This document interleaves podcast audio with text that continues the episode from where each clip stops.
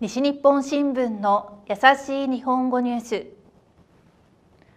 大牟田市のキャラクターの絵を描いた電車。電車の天神大牟田線は福岡市の天神から大牟田市まで走ります。12月ジャーボーの絵で飾った電車が新しくできました。ジャーボーは大牟田市のキャラクターでとても人気があります。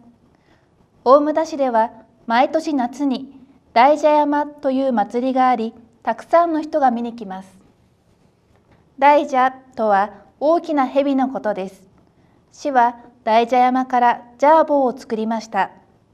大牟田市には動物園があり、そこに絵本の美術館もできました。